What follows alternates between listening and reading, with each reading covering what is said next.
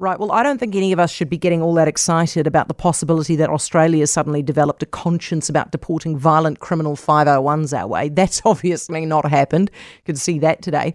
The clue was in the first thing that came out of Anthony Albanese's mouth on the subject of deportees. So, Anthony Albanese held a press conference in Canberra after he met Chris Hipkins for the first time in, in Chippy's role as our new Prime Minister. And Albo was asked about the 501s and of course, you know, whether Australia's new softened stance on deportations to New Zealand is going to change very much. And the first thing out of his mouth was this quote, We retain Section 501 deportations, the capacity to cancel visas and remove people who pose a risk to the community. I mean, does that sound like much has changed?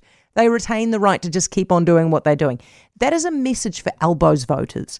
That is what Albo wants Australians to hear. That's his priority. And that's why I doubt very much that they're going to stop sending the violent thugs to us that we think that they should be keeping, right? Sure. I mean, let's be clear. On paper, something has changed. They've changed their position ever so slightly.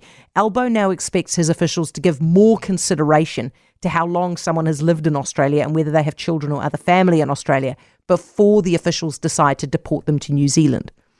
But giving consideration is just giving consideration. It doesn't mean they're going to stop a deportation. It's a discretion that honestly, I bet you they will never, ever use for the worst kinds of offenders, which are the very ones that we reckon the Aussies should keep. I mean, consider the political test, right? If there is a Kiwi born, a Kiwi born murderer or rapist in Australia who an Australian politician can, yes, deport to New Zealand legally, would they, A, keep them in Australia because they promised New Zealand to take into account that these people had grown up in Australia? Or B, deport them out of the country so they never harm another Australian again and the politician or the official doesn't get the blame. You know which one they're going to pick.